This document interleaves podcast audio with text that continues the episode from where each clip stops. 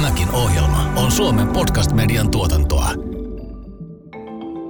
Tämä on hauskaa, että kun mä kysyn ihmisiltä, että hei, jos mä voisin tarjota sulle koko maailman, niin kuin, vähän niin kuin Netflix, kaikki junat, bussit, taksit, autojakopalvelut, kaikki nämä skootterit ja kaikki muut, ja tuolla yhdellä maksulla. Eikö se ole simppeliä? Sehän korvaisi autoja. Kaikki sanoo, no vitsi, noinhan se pitäisi aina olla. Tervetuloa kuuntelemaan Alustatalouden faktat ja myytit podcastia. Alustatalous koskettaa jokaista, jolla on älypuhelin taskussa. Tätä sarjaa juontaa Futukast-podcastistakin tuttu sarjayrittäjä William von der Baalen. Hänen seuranaan vuorottelevat Aalto-yliopiston alustatalouden asiantuntijat, tutkija Eero Aalto sekä professori Robin Gustafsson. Tervetuloa Alustatalous faktat ja myytit podcastin pariin. Mun nimi on William von der Baalen ja mun co-hostina ja Aisa-parina Eero Aalto, tutkija ja alustatalouden asiantuntija. Eero, moi. Moi William. Ja näistä asioista studioon on tänään saapunut puhumaan liikenne- ja viestintäministeriön tietoliiketoimintayksikön johtaja Maria Rautavirta ja Maas Globalin perustaja ja toimitusjohtaja Sampo Hietanen. Tervetuloa mukaan molemmille. Kiitos, kiitos. Kiitos. Tälleen lämmittelyksi voitaisiin pohtia vähän sitä, että missä pisteessä tämä liikenteen digimurros nyt menee. Onko se takanapäin vai onko se vasta, vasta tulossa? No jos ajattelee, että me Suomessa ollaan edelläkävijöitä, niin me ollaan tulevaisuudessa, mutta kyllähän se todellisuus vielä laahaa perässä. Eli ollaan nähty ensimmäiset markkinoille pelin avaajat, mutta se varsinainen disruptiohan on vielä, vielä tulossa ja potentiaalia tässä nyt laskeskellaan. Mä näkisin silleen, että hyvin alkuvaiheessa ollaan. Nyt ollaan vasta oikeastaan tekemässä niitä mahdollistajia siihen murrokseen ja mihin mä perustan tämän väitteen, niin katsotaan muita aloja ja katsotaan kuinka pitkälle ne itse bisnekset on siellä disruptoitunut, kuinka kansainvälisiä, kuinka konsolidoituneita, kuinka kehittyneitä ne on ja kuinka ne tavallaan ne liiketoiminnan struktuurit on muuttunut. Ja, ja liikenteessä oikeastaan se ei ole vielä murtunut. Että ne, ne tavallaan ne, ne rakenteet, jotka on ollut sieltä oikeastaan niin kuin 30-luvulta lähtien, niin ne edelleenkin pitää paikkansa. Mä voisin lisätä tämän, sen vielä, että jos katsoo tätä niin kuin digitaalisen talouden kehitystä ja mitä liikenteessä jo 90-luvulla tuli nämä karttapalvelut, liikennepalvelut ja sen jälkeen tämän verkkoteknologian, pilvipalveluiden, mobiilin myötä, internetin myötä tämä niin kuin Uber, Uber-saatio, niin tavallaan tämä teknologinen pohja alkaa olemaan siellä. Mutta nyt me ollaan puhumassa siitä, niin kuin Sampo sanoi, tästä niin kuin laajasta kokonaisuudesta ja siinä myös näiden toimintamallien muutoksesta ja se on taloudellisesti aina, aina haastava kysymys. Nimenomaan, joo. Ja miten Sampo Maas Globalin näkökulmassa mainitsit, että haluatte olla nimenomaan liikenteen operaattori kuluttajalle. Onko tämä tavallaan se tapa, millä sä määrität tämän alustatalouden teidän näkökulmassa vai liittyykö siihen myös muita aspekteja? Nyt kun tullaan, näihin, tullaan niin kuin oikeasti fyysiseen maailmaan ja tullaan pikkusen erilaisiin, niin kuin koko luokaltaan täysin erilaisiin juttuihin, niin se pitää myös tavallaan määritellä se alustatalous uudelleen. Kun puhutaan liikkumisesta palvelua, niin pitää oikeasti miettiä, että sen pitää olla palvelu mikä tarkoittaa, että, että vähän niin kuin auto, eihän se autofirmakaan tuu sulle, että tuossa on lista näistä, se on tuulilasia ja tämmöistä ja me otetaan tämmöinen provikka ja valitse siitä ja sitten katsellaan, vaan ne myy jotain ihan muuta kuin se fyysisen elementin. Itse asiassa siellä on paljon tunnetta ja paljon muuta tämmöistä pelissä. Ja, ja sama tulee tähän. Tämä on hauskaa, että kun mä kysyn ihmisiltä, että hei, jos mä voisin tarjota sulle koko maailman, niin kuin, vähän niin kuin tota Netflix, kaikki junat, bussit, taksit, autojakopalvelut, kaikki nämä skootterit ja kaikki muut, ja tuolla yhdellä maksulla. Eikö se ole simppeliä? Sehän korvaisi autoja. Kaikki sanoo, no vitsi, noinhan se pitäisi aina olla. Sitten niin kuin normaali ihminen, ei tämä pitäisi olla vaikeaa, että miksei tämä ole jo täällä. Ja, ja se ei kyllä teknologian puutteesta johdu, vaan se johtuu pelisääntöjen puutteesta ja siitä, että hirveän monet bisnekset lukee vanhoja alustatalouskirjoja.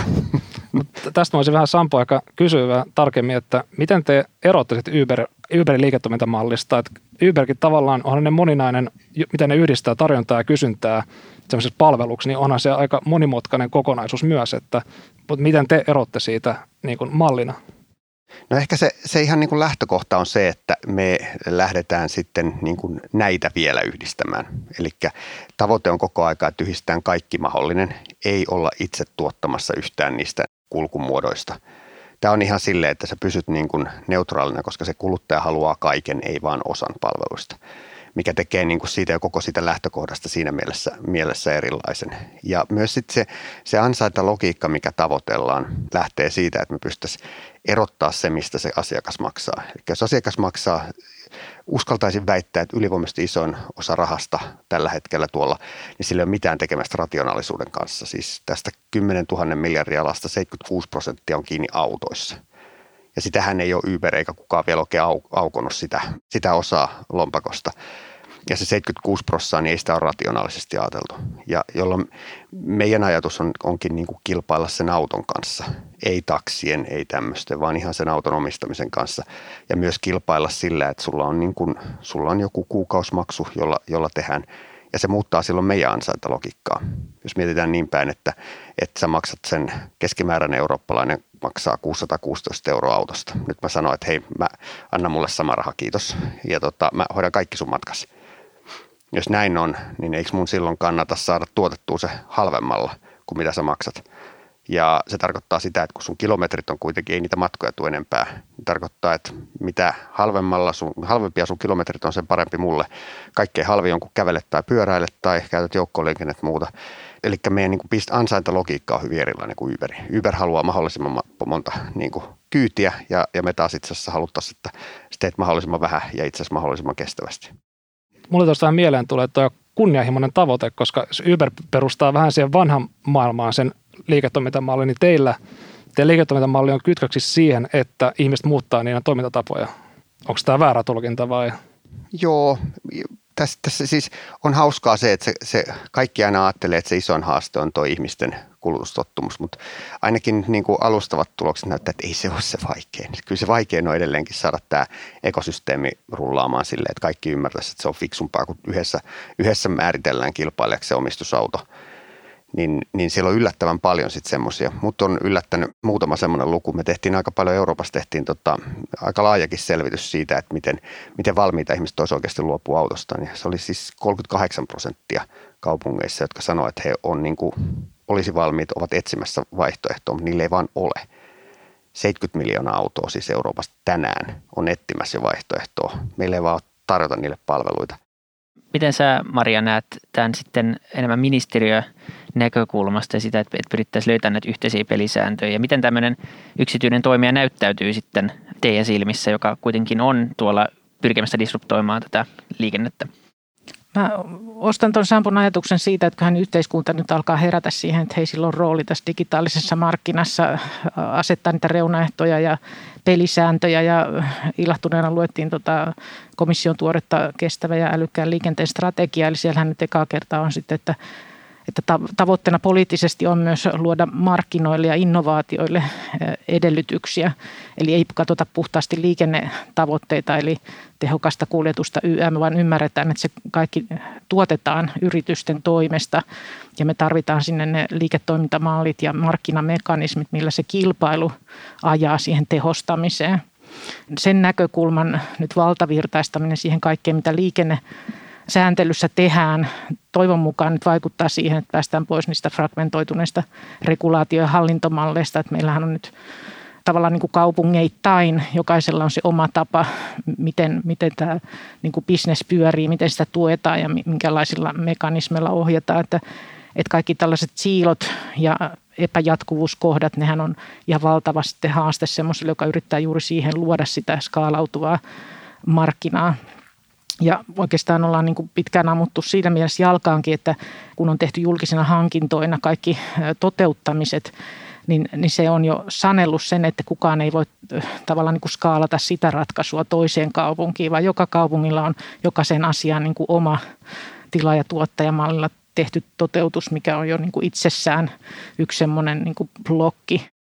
Miten Maria sä määrittelisit tämän alustatalouden nimenomaan liikennealalla? Mitä se tarkoittaa? Joo, no, niin kuin tässä tuli mainittuakin, tämä teknologia-alusta ehkä on ollut meillä jo kunnossa ja se on totta kai ollut se syy, miksi digitaaliset palvelut on tavallaan niin kuin meille nyt jaettu tällä toimintamallilla jo pitkään.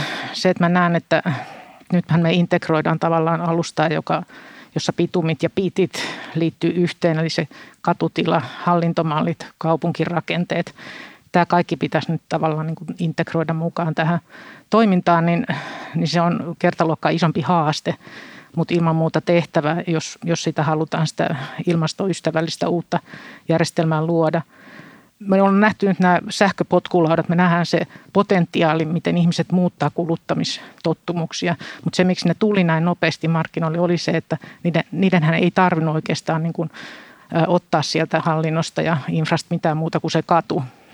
Että tässä nyt ehkä sähköisen latauksen ympärille on syntynyt yhdenlainen alusta ja meillä on jo näitä tämmöisiä niin kuin saarekkeita, mutta jossain vaiheessa nämä kaikki tulee olemaan sitä yhtä, yhtä alustaa, missä sitten sähköinen voimansiirto, automaatio ja uudet palvelut tulee sitten yhteen ja ne arvoketjut alkaa niin kuin sitä kautta kasvattaa massaa ja nyt näitä pelimerkkejä selkeästi kentällä siirrellään. Nämä niin kuin perus niin kuin nämä kuljetuskyytipalvelualustat on ollut pitkään, mutta tämä niin kuin laajempi integraatiomalli ja sen tarvitsemat osa-alueet, ne ovat kehitteillä – ja mielestäni tästä hyvä esimerkki oli tämä Traffic Management Finlandin yhtiöittäminen ja perustaminen, mikä luo sitä liikenteen niin kuin laajempaa alusta- tai integraatioinfrastruktuuria. Just niin. Voitaisiin ehkä kelata vielä pari askelta taaksepäin. Olisi ehkä hyvä ymmärtää myös, että, että mihin teknologiaan ja niin kuin ratkaisuihin ylipäätänsä tällä hetkellä tämä alustatalous liikennealalla perustuu. Että mitä, mitä nämä innovaatiot on, mistä puhutaan ylipäätänsä mä lähtisin ehkä tuossa siitä, että mitä se internet tekee yleensä, niin sehän tekee sekä kysynnän että tarjonnan läpinäkyväksi parhaimmillaan. Sä pystyt näkemään, missä on kysyntä ja tarjonta. Ja tämä läpinäkymättömyyshän on aiheuttanut sen, että ihmisellä on se omistusauto, koska kyllähän meillä on tuolla resursseja tarpeeksi, kun nämä kumpikin tehtäisiin käyttöön. Ja nyt, nyt niin kuin tavallaan se, että jos me pystytään pääsemään niistä alustataloudesta siihen apitalouteen, ja, ja leikitään ihan huviksi ajatuksella, että Suomessa mulla olisi nyt tässä kartalla näkyvissä kaikki resurssit, joilla pystyy liikkumaan. Ja mulla olisi näkyvissä kaikkien matkapyynnöt. Niin voi herra jestas, miten hyvän palvelutason tässä saataisiin. Ja sitten voi ottaa hyvän esimerkin käytännössä, kun tuossa oli tota niin, Maaseutuakatemian ihminen, se oli ja mietittiin, että tämmöiset maaspalvelut, missä käytetään näitä, niin ei ne varmaan ikinä tule maaseudulle. Ja sitten tämä ihminen sanoi, että niin, että he oli tuossa soratien varrella justiinsa edellisenä päivänä ja siinä katteli maitolaiturilla, kun joku sanoi, että niin, kun se on niin toista siellä Helsingissä, kun parin minuutin välein tulee ratikat ja muut. Ja he katteli siinä, että kyllä siinä parin minuutin vuorovälein joku väline meni, että jos siihen olisi kyytiin päässyt, niin ihan sama palvelutaso siellä maaseudullakin olisi. Eli tavallaan se, että jos kaikki, kaikki tosissaan resurssit olisi näkyvissä, niin meillä olisi jo niin kuin ihan mieletön, mieletön mahdollisuus. Se, se on ehkä sitten se teknologia, että, että miten me saadaan olemassa oleva fyysinen maailma paljon tehokkaammin käyttöön. To, toi on tosi hyvä pointti. Mä itse just tänään luin tämmöistä kaikki kyytiin kokeilusta, mikä oli Kuntaliiton tämmöinen hajastusseudun tänne uusi integraatiomalli niin liikkumispalveluille. Ja siinä ainakin no, simulaatioiden ja tämän selvityksen kautta niin kuin nähtiin, että niin kuin se, se tuo lisää palveluita – vähentää päästöjä ja säästää kustannuksia kunnille. Eli ei tavallaan niin kuin teknologisesti on nämä asiat olemassa. Ja tietysti puhutaan paljon käyttövoimasta, että tullaanko autot, autot tulee sähköstymään ja puhutaan näistä verkkoteknologioista, niin kuin 5Gstä ja, ja tästä niin kuin, connectivity-kehityksestä, kaikki on yhteydessä kaikkeen. Ja tämä liittyy myös näihin niin kuin tekoälyihin, sensoreihin ja jopa niin kuin itseäviin autoihin sitten, jos, jos ja kun semmoista tulee että tässä on niin paljon tämmöisiä teknologisia elementtejä, mitä on olemassa, mitkä voisi tukea tämän niin kuin alusta maisuuden niin kuin kehitystä tällä alueella, myös niitä integraatiomalleja sitten. Eli tavallaan just tämä, niin kuin mitä puhutaan tästä datataloudesta ja siihen kautta sitten nämä niin kuin, vaikka toiminnalliset rajapinnat, jos niitä olisi jonkinlaisia niin kuin yhtenäisiä, mitkä, milloin niin kuin, vähän kuin Applen kehittäjillä on tietty työkalupakki, mitä ne voi käyttää suoraan, niin jo tämmöinen niin yhteinen, yhteinen työkalupakki – voisi mahdollistaa sen, että ei tarvitsisi jonkun ottaa sitä kaikkea haltuun, vaan kaikki voisi toimia niin kuin vähän avoimemmin yhdessä. Mä oon jo huomannut, että siis tämä on jo ihan esitystavoissa. Kun puhutaan alustasta, niin joku aina piirtää sen semmoisen, tiedättekö, sen serverin tonne noin. Yksi serveri, johon kaikki menee. No ei nykyään tietotekniikassa tarvita sellaista. Se riittää, että sulla on apeja, jotka yhdistelee ja kaikki muut voi käyttää niitä samoja apet. Ei tarvi aina mennä johonkin keskustietokoneeseen, joka hallinnoi kaikkea. Niin toi on ehkä just se, se mitä me on tässä datataloudessa Eurooppa yritetty ajaa, eli tavallaan meillä aiemminhan ne koodit ja ne ne säännöt on luotu näiden teknologia-alustojen ja niiden järjestelmien kautta. Eli siellä on ollut Google masteroimassa sitä speksistäkkiä ja nyt me halutaan, että, että yhteiskunnalla on sanansa myös siihen koodiin. Ja just tähän, että jos me tarvitaan niitä mallirajapintoja tai jotain pidemmälle menevää kuin mitä me nyt on ajateltu, että digitaalisessa maailmassa tarvitaan, niin silloin se on yhteiskunnan velvoitekin ottaa sitä omiin käsiin. Kyllähän me on sanottu ihan tasan tarkkaan, että kuinka leveitä on kaikki tiet, jotta ne samat tiet sopii niille kaikille autoille. Me on määritelty autojen mitat, niin digitaalisessa periaatteessa niin kuin toimintaympäristössä siellä on tiettyjä asioita, joista vaan on sovittava yhdessä. Ja, ja tämä on yksi, yksi semmoinen mun mielestä konkreettinen, että saadaan data virtaamaan, niin tarvitaan tietynlaisia määrittelyjä. Ja totta kai se tarvii, että, että yhteistoiminnassa toimialojen ja teollisuuden kanssa. Mutta tämähän on nyt se, mitä komissio on laittanut liikkeelle ja, ja odotetaan, odotetaan, että tästä saadaan nyt sitten jotain sellaista konkreettia, mitä meillä ei aiemmin ole ollut. Kyllä. Ehkä tälle ulkopuolisen, alan ulkopuolisen näkökulmasta niin tuntuu, että on aika kiireellinen ongelma, koska asioita digitalisoidaan vuosi vuodelta enemmän ja enemmän ja mitä pirstaloituneempaa se on, niin sitä vaikeampaa sen kokonaisuuden jotenkin takastuominen tai kiteyttäminen tulee olemaan jatkossa. Tässä on yksi semmoinen ihan liikenteeseen liittyvä asia, mikä on ihan niin kuin validi pointti, on se, että meillähän on tavoitteita ohjata ihmisiä niin kuin järkevimpiin liikennemuotoihin. Ja mä oon itse lukenut liikennettä ja mä oon jotenkin aina, aina tämä niin kuin liikenteen hallinta ja tämä, se, se, on terminäkin jo vähän rieponut, kun me ihmiset ollaan vähän heikosti tolleen hallittavissa. Mutta siellä on niin kuin järkeviä tavoitteita yrittää saada. Jos mä otan tämän käytännön esimerkin kautta Itävallan rautatie toimia, joka sanoi, että no ei he oikein halua tämmöisen niin maasoperaattorin ihan noin vaan integroitua, että, että siinähän voi käydä muuten niin, että kun teillä on siellä autoja ja kaikkia muita, että ne ihmistä valitsee väärin – että emme voida semmoisen antaa niin kuin tapahtua. Ja mä, mä niin kuin naurahin ja luulin tämän vitsiksi, niin sanoin, että ei tämä ole mikään vitsi. Eihän me nyt voida sallia herra, josta ihmiset itse valitsee, mitä ne, mitä ne sieltä ottaa, että mihin tämä maailma sillä menisi. Tämä ehkä kuvastaa sitä, sitä logiikkaa ja niin kuin, siinä pitää ymmärtää, että siinä on myös pitkä tausta siitä, että tavallaan kaikki kaupungit on sitä, sitä jatkuvaa autoistumista vastaan sillä joukkoliikenteellä taistellut ja, ja se ohjaaminen on myös ollut semmoinen metodi ja siellä on, niin kuin, siellä on pitkät perinteet, eikä ne välttämättä sieltä ihan laakista poistu.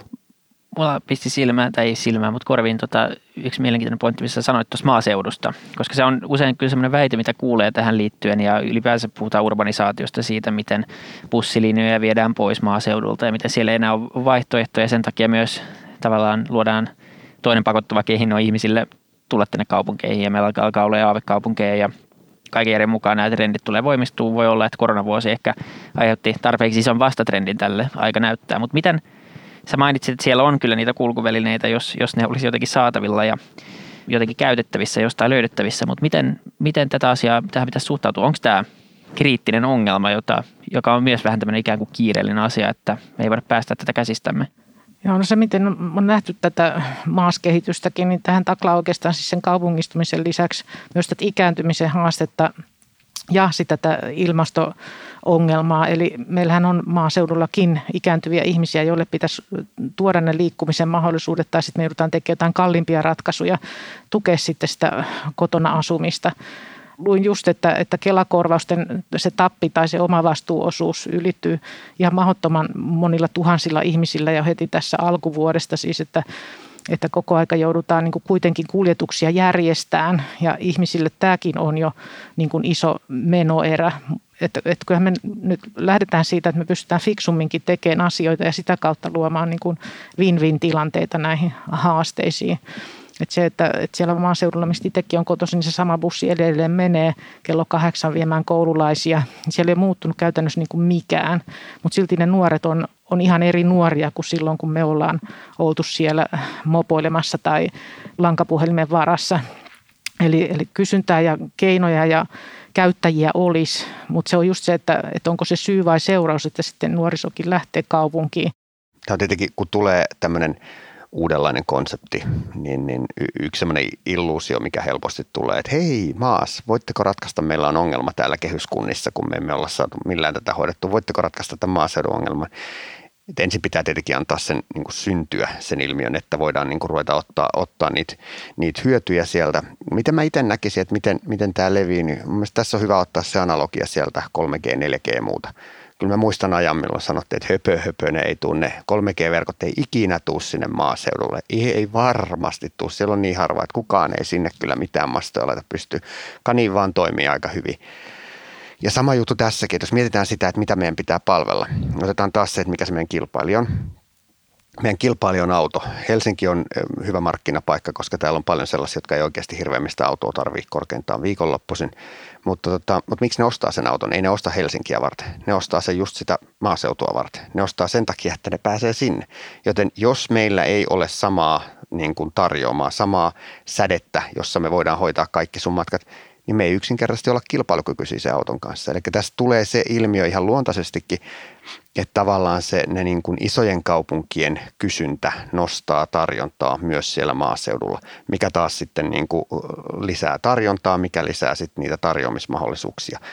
Tämä tulee omassa ajassa. Ja sitten on tietenkin mahdollisuus hyödyntää, että jos meillä käytetään, onko me väärässä, yli miljardi menee niin kuin tämmöisiin sosiaalisiin kyyteihin, jos me pystytään tavalla tai toisella, mulla ei ehkä ole aina keinoa, mutta jos me pystytään samaan palvelukehitykseen niin kuin ymppäämään sitä julkista rahaa, firmojen rahaa, jotka kanssa käyttää liikkumiseen ja yksityistä rahaa, niin mä luulen, että siellä rupeaa se, tässä on kyse kriittisestä massasta. Välineet on olemassa, mutta miten me saataisiin nopeammin kriittinen massa myös sinne haja-asutusalueelle? Kyllä se, kyllä se tehtävissä on.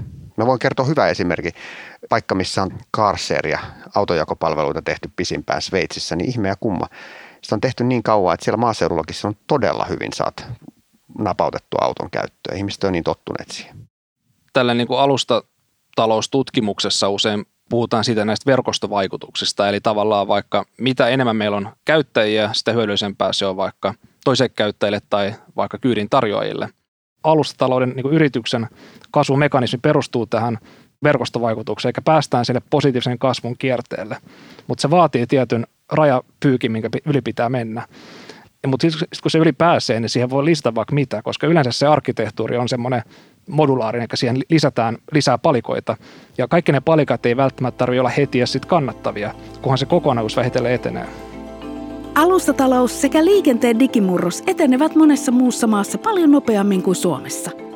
Eero Aalto tavoitti Zoomin kautta Piilaaksossa asuvan toimittaja Senja Larsenin – Larsen kertoo, että Yhdysvalloissa liikennepalvelu Uber on jo ehtinyt tuoda muutoksen katukuvaan. Olet asunut Kaliforniassa pitkään ja seurannut Piilaakson niin sanottua teknologiapöhinää, siellä missä nämä uudet ideat lähtee lentoon, lento nopeasti loppuu välillä, mutta välillä taas se lento voi jopa muuttaa maailmaa. Miltä itsestäsi näyttää tämmöinen tulevaisuuden liikenne? No se, että nythän käydään läpi murrosvaihetta, että mitä se tulevaisuuden liikenne on, niin, niin sitähän ei vielä kukaan tiedä, mutta jännittävähän se on, että kymmenen vuotta sitten ei saanut kukaan vielä oikein alustataloudesta tuloja, ja nyt siitä on muodostunut tällainen valtava yhteiskunnallinen mahdollistaja, mutta sitten taas toisaalta ongelma.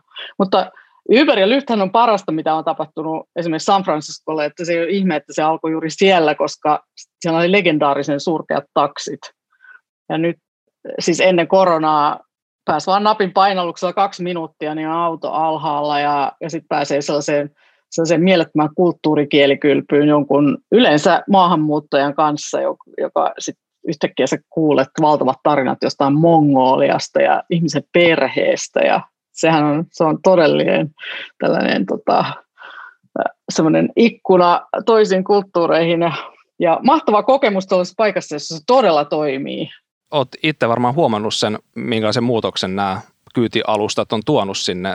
Näkeekö sen ihan niin kuin katukuvasta tai ihmisten kokemuksista jo? No se, se on tuonut sekä hyvää että huonoa, että ruuhkat on lisää, kasvaneet aivan järkyttävällä tavalla San Franciscon alueella, mutta sitten taas toisaalta ihmiset käyttää mieluummin nykyään näitä kuljetusvälittäjien kyytejä kuin esimerkiksi julkista liikennettä, koska koska se on paljon sujuvampaa, että bussimatka San Franciscoon halki, joka on nyt Helsingin kokoinen kaupunki, kestää tunnin, koska se on todella hidasta se liikenne. Mutta sitten tällä kuljetusvälittäjäkyydillä sä menet suoraan ja puolessa ajassa ja hinta on aika lailla sama, varsinkin jos ottaa kimppakyydin. Uber-kuskien takia Kaliforniassa on pyritty pohtimaan, miten alustataloutta olisi hyvä säädellä. Oikeudenmukainen kohtelu aiheuttaa haasteita – Kuinka taata etenkin heikoimmassa asemassa olevien sosiaaliturva? Ongelmahan on se, että nämä isot kuljetusvälittäjät käytti aivan valtavasti lobbausrahaa enemmän kuin Kalifornian historiassa ennen. Eli ne sai tavallaan niin kuin oman asemansa turvattua, mutta sitten kaikkein vähäosaisimpia tämä kolahti pahiten esimerkiksi niin kuin kulttuurialaan, pikkuteatterit, musiikkitapahtumat, festarit. Eli tämä niin kutsuttu keikkatyölaki AB5 astui voimaan viime vuonna ja se määrää alustatalouden yhtiöt kohtelemaan freelancereita työntekijöinä. Se koskettaa noin miljoonaa ihmistä, mutta tota, siinä sotkettiin koko sellainen täydellinen sekametelisoppa, niin poikkeuksia ja korjauksia, se ei ole millään tavalla relevantti yhteiskunnallisten haasteiden kannalta. Eli nämä lainsäätäjät yrittää pakottaa työnteon eri muodot työntekijä työnantajastruktuurin alle. Kannustaa niitä myönteisiä asioita, antaa niiden kukkia ja sitten korjaa rikroot pois. Palataan studioon, jossa pohdimme liikenne- ja viestintäministeriön tietoliikennetoimintayksikön johtajan Maria Rautavirran sekä Maas Globalin perustajan ja toimitusjohtajan Sampo Hietasen kanssa, mitä innovaatioita Suomi voisi viedä maailmalle liikenteen osalta. Ehkä tähän loppuun voisi olla kiinnostava pohtia sitä, että minkälaisen rooli Suomi voisi ottaa myös vähän globaalimmin tässä murroksessa ja sen edesauttamisessa. Onko meillä mahdollisuus omalla esimerkillä täällä osoittaa, että miten tätä asiaa voi reguloida, dataa avata ja ministeriöiden ja yksityisten yritysten välillä olla, olla selvää näkyy, tai näkyvää yhteistyötä, joka sitten voisi tuoda myös Euroopan, Euroopan tasolle tai miksei jopa globaalimmin. Niin mitä ne ratkaisut voisi olla, mitä täältä voisi viedä ulos? Joo, kyllä me on yritetty olla kokoamme suurempi maailmalla, niin kuin se hallitusohjelmaankin on kirjattu, ja, ja kyllähän tämä niin kuin eurooppalainenkin keskustelu on paljon lähtenyt siitä aloitteesta, mitä me on näytetty, että tämä oikeasti voisi toimia, ja että me ollaan siihen saatu sitten mukaan isoja, isoja niin kuin toimijoita, ja, ja kyllähän tämä nyt näyttää siis, että monetisaatio siis, että jos tässä nyt lyhyellä tähtäimellä nelinkertaistuu maasmarkkina, niin se, että se pääomittuminen, niin sehän on sitten monimoninkertaista sinne 2035, mä jostain luin, että 10 triljoonaa, eli tota biljoonia meidän rahayksiköissä, että että pääomavaltaisuus varmaan tässä on semmoinen haaste, missä Suomen on aika hankala tavalla olla sitten semmoinen välttämättä se iso, mutta se, että että onhan meille investoitu isoja rahoja sitten toisillekin aloille. Että kyllä mä nyt luotan, että, että olemalla edelleen siellä keihään kärjessä ja paalupaikalla, niin, niin pystytään. Mutta tämä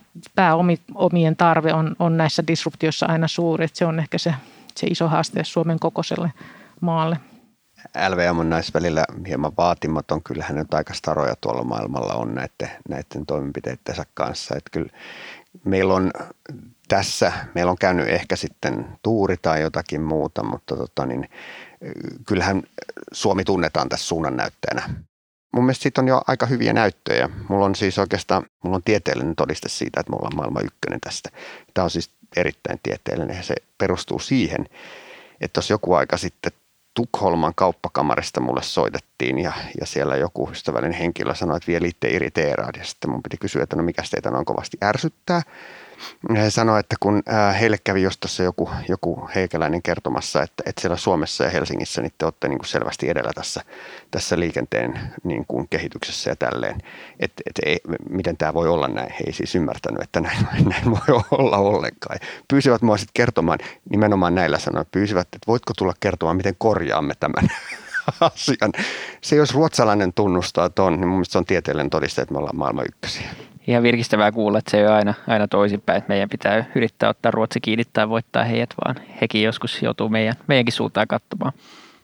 Kyllä mun voisin nostaa vielä esille, että mä tämä on varmaan ainakin myös ministeriön tota, enemmänkin saavutus, mutta miten tämä, niin tämä Traffic Management Finland ää, ko- kokonaisuus vietiin eteenpäin ja tavallaan nyt mä taisin lukea, että yli sata rajapintaa on avattu siellä ja se liittyy siihen niin kuin laajemman liikenteen niin kuin digitaalisen ja fyysisen infrastruktuurin muodostamiseen. Et, niin kuin mitä mä oon katsonut maailman muita esimerkkejä, niin Suomessa me ollaan tässä, tässä niin kuin kehityksessä hyvin, hyvin niin kuin kärjessä.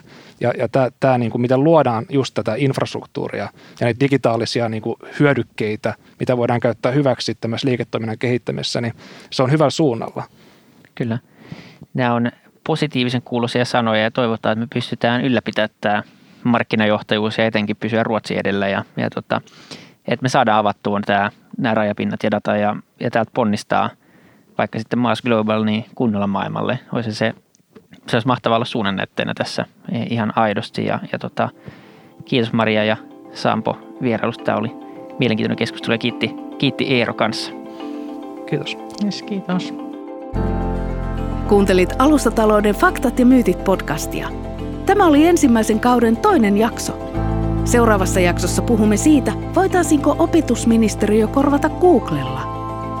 Jos pidit tästä ohjelmasta, muista seurata podcastia Spotifyssa tai tilaa ja arvostele ohjelma Apple Podcastissa, niin muutkin löytävät ohjelman pariin.